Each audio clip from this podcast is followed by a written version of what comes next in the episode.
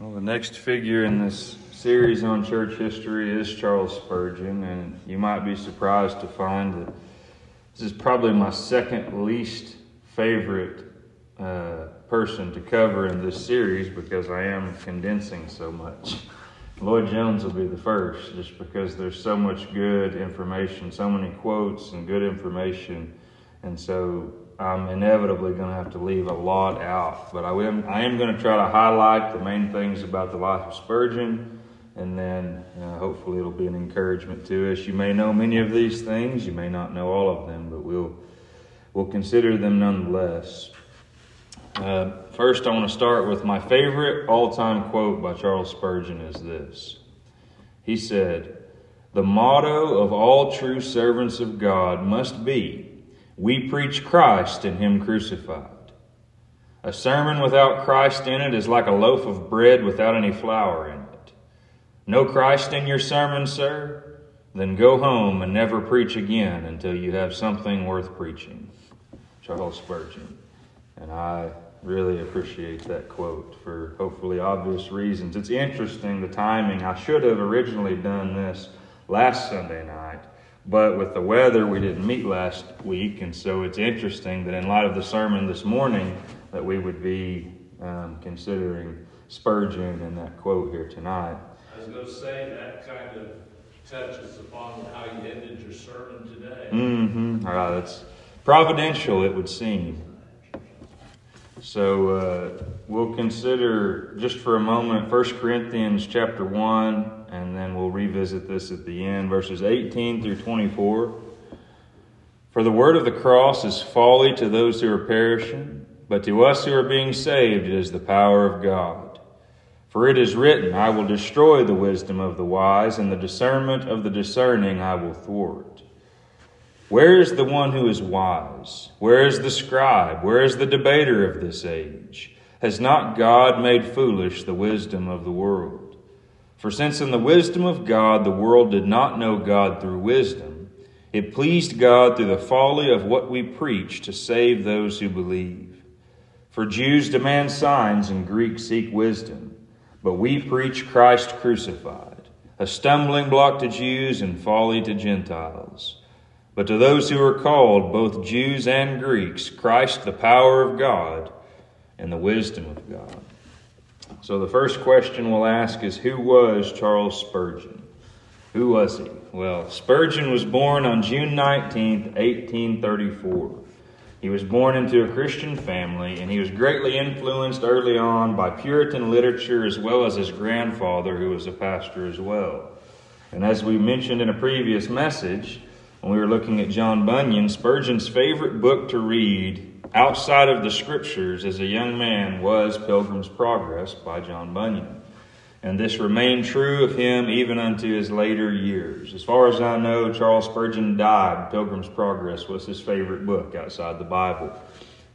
Despite a wealth of theological influence and persuasion by his family, Spurgeon himself remained unconverted until the age of 15 which is kind of interesting to grow up. Your favorite book to read is The Pilgrim's Progress, and your parents and family, his mother, as we'll see, constantly prayed for him. His grandfather influenced him, his father, and all that influence, and he remained unconverted until he was 15 years old. And the story goes that Spurgeon was traveling during a snowstorm to go and hear another preacher. He, I guess it was maybe some famous minister that was passing through the area he wanted to go listen to. And while he was traveling, a snowstorm blew in, and to get out of the snow, he was driven into a Methodist church. Just he wasn't going there on purpose. He got driven into the Methodist church. And even at that, the regular minister of that Methodist church was absent due to the snow. And so that particular day, a lay Methodist man who wasn't normally a preacher filled in. All of this unlikely circumstance, God was pleased to bring the gospel to bear on Spurgeon's heart for the first time that day. He heard the text, Isaiah 45 22, Look unto me and be ye saved, all the ends of the earth, for I am God, and there is none else. As I mentioned, his family, they leaned strongly toward a more Puritan Presbyterianism, and he was converted in the context of this primitive Methodist church. And yet, Spurgeon's own understanding of the scriptures quickly led him to a Baptist conviction. He is, was a remarkable figure in that uh, if you just looked at the influences in his life, you wouldn't probably expect him to become a Baptist.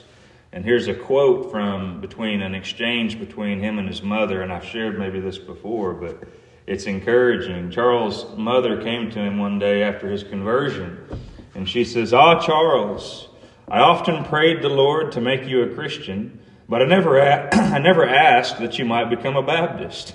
That was Spurgeon's mother. Spurgeon responded, he said, Ah, mother, the Lord has answered your prayer with his usual bounty and given you exceedingly above what you asked or thought. and so that's pretty funny story with his mom Spurgeon's wit. But shortly after his conversion, Spurgeon began getting to speak uh, in different opportunities. I believe his first message, he was filling in for a friend at kind of a small, more of a Bible study venue, but he was very quickly recognized as having a mighty and peculiar gift. Spurgeon would minister, he would go on to minister and pastor alongside his grandfather from shortly after he was converted at 15. Um, then he began pastoring with his grandfather, I think at least by age 17. And then uh, at the age of 19, he was called to the New Park Street Chapel of London.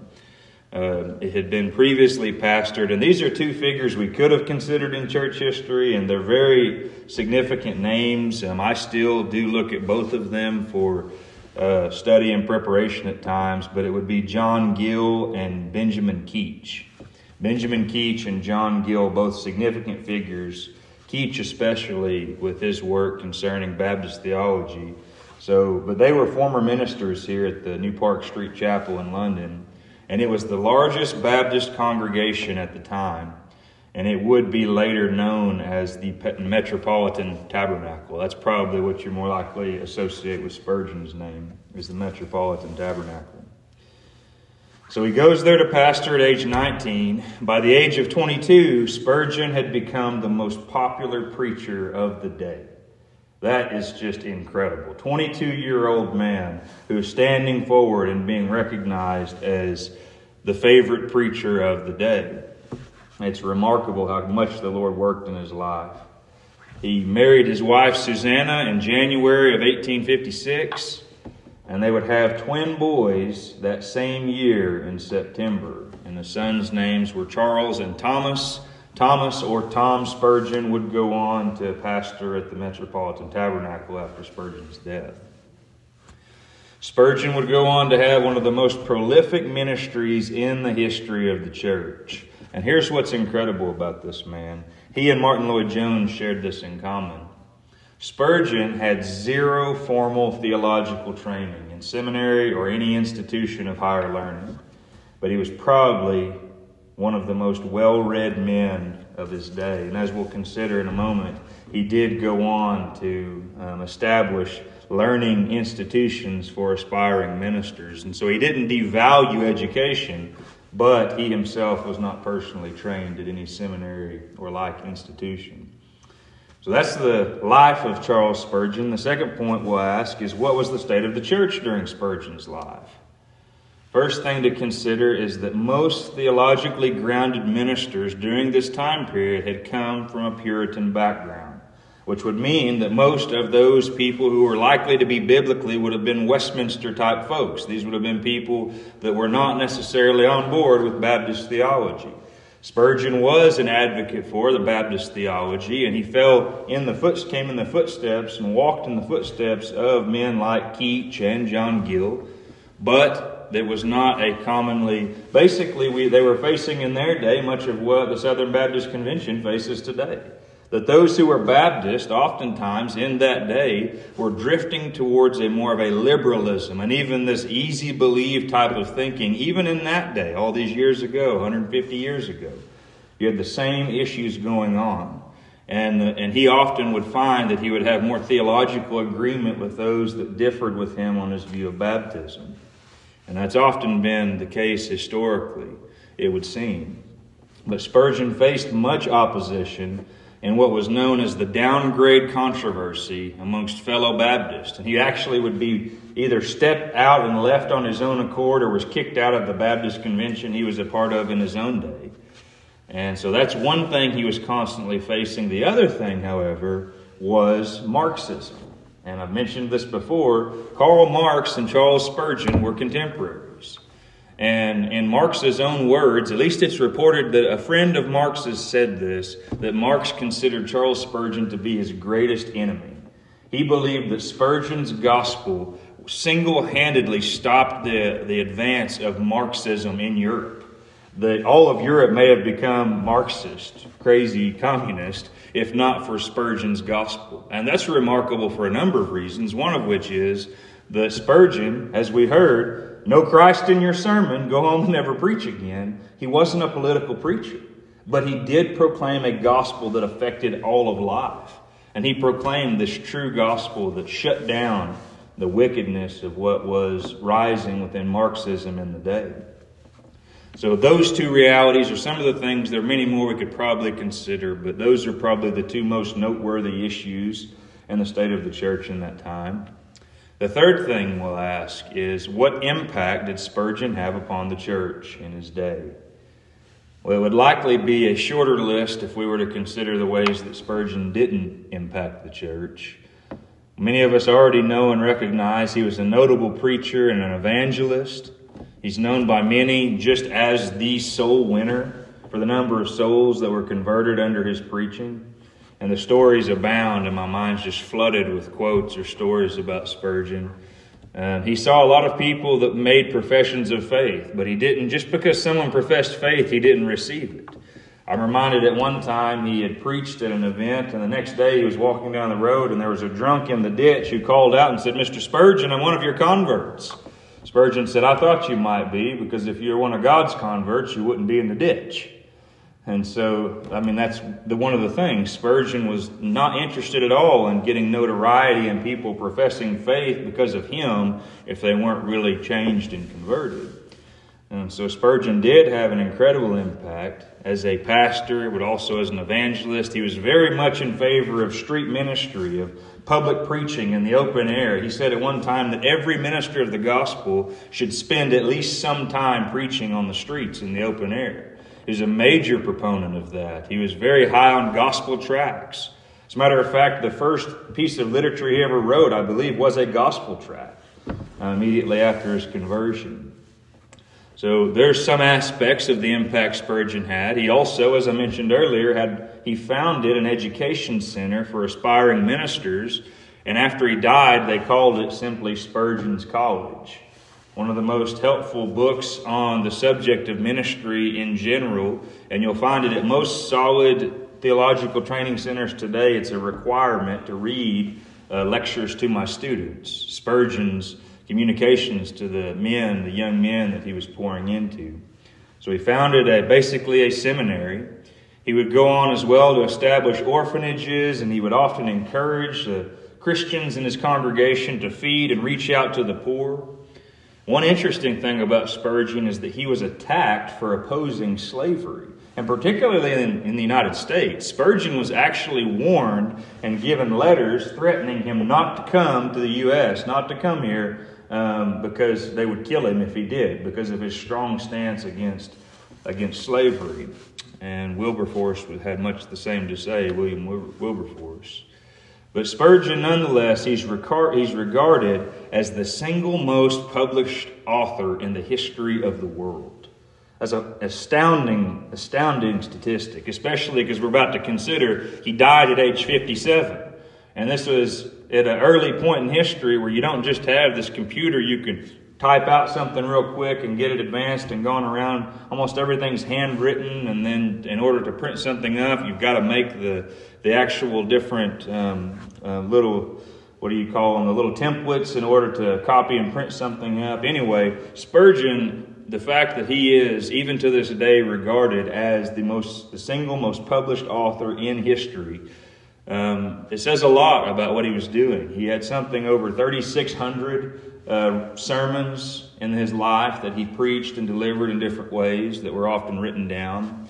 Each week he would preach on Sunday, and then his sermons would be transcribed and they'd be made in these little booklets, and they were sold for a penny. These penny sermons would go out on Monday, and that was one thing that he did. He also wrote gospel tracts and many, many, many things Charles Spurgeon did.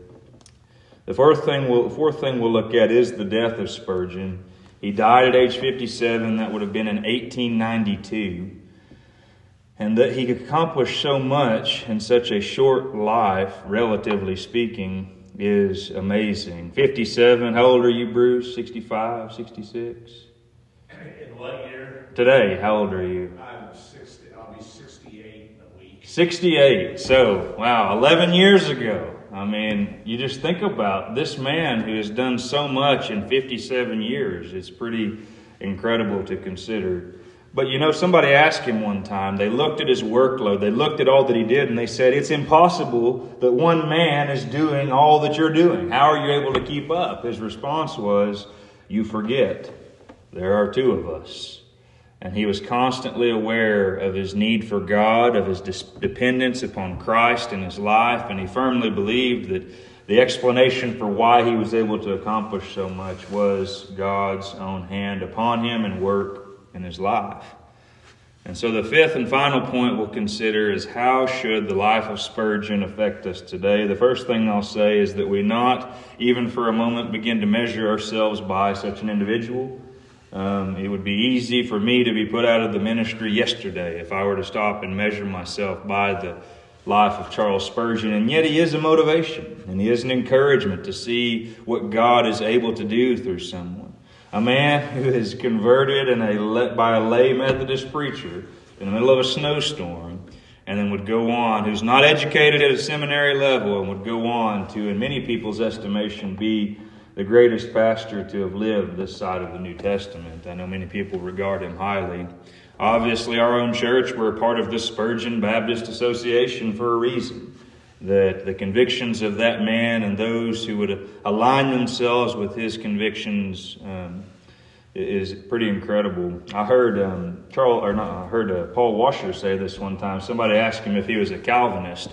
He said he was a five-point Spurgeonist.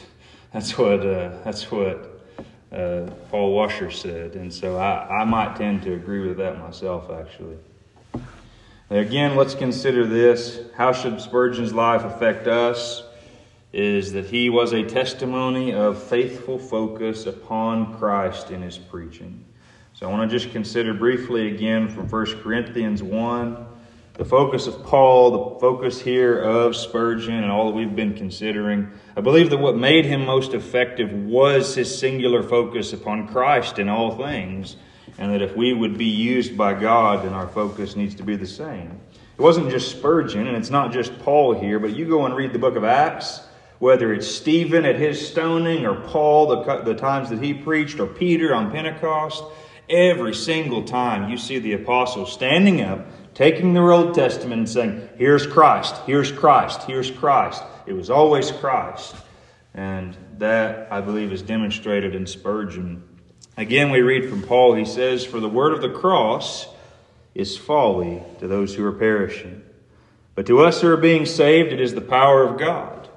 For it is written, I will destroy the wisdom of the wise, and the discernment of the discerning I will thwart. Where is the one who is wise? Where is the scribe? Where is the debater of this age? Has not God made foolish the wisdom of the world? For since in the wisdom of God the world did not know God through wisdom, and it pleased God through the folly of what we preach to save those who believe. For Jews demand signs and Greeks seek wisdom, but we preach Christ crucified, a stumbling block to Jews and folly to Gentiles. But to those who are called, both Jews and Greeks, Christ the power of God and the wisdom of God. And my desire is that we would all be as committed to being faithful servants of and those who advance the gospel. And that's not limited to office of elder or deacon or any position in the church. We're all called to be involved in this. And I'm just reminded you know, we don't even know the name of this lay Methodist preacher. History's forgotten his name. but history's not forgotten Spurgeon. And somebody had to be used by God to bring the gospel to Spurgeon. And so, what an incredible thing that is to think the gospel tract you hand the random person on the street, that might be the next Charles Spurgeon you just saw walking away there. And how God might be pleased to use anybody in the advance of his kingdom. And he does often do that. And the second thing would be that we would be utterly convinced of our convictions from the Word of God. You know, I see this in Spurgeon and Lloyd Jones and many others um, that I admire a willingness to stand for what they believe. John Piper is another example of this today. Men who were so convinced of what they saw in the scriptures that they would not deviate from it because of what any other person said or thought, even though it would cost them relationships or other people would expect something, expect them to go ahead and agree. If they didn't see it in the text, then they couldn't follow along with it. And so I, I admire that about them and pray we would have the same approach. So, with that, I'll go ahead and pray and close this portion, and we'll, we can gather for corporate prayer. Heavenly Father, well, Lord, I thank you for Charles Spurgeon. I thank you for the impact you had through him. Lord, I pray that you would continue to grow us as we consider his life and consider that you, the mighty God, are the one who upheld the man Spurgeon, and that apart from you, he could do nothing. Father, I pray that you would use us, that you would minister to others by us, and Father, you would continue to equip us. Help us to see your Son above all things. I ask this in Jesus' name. Amen.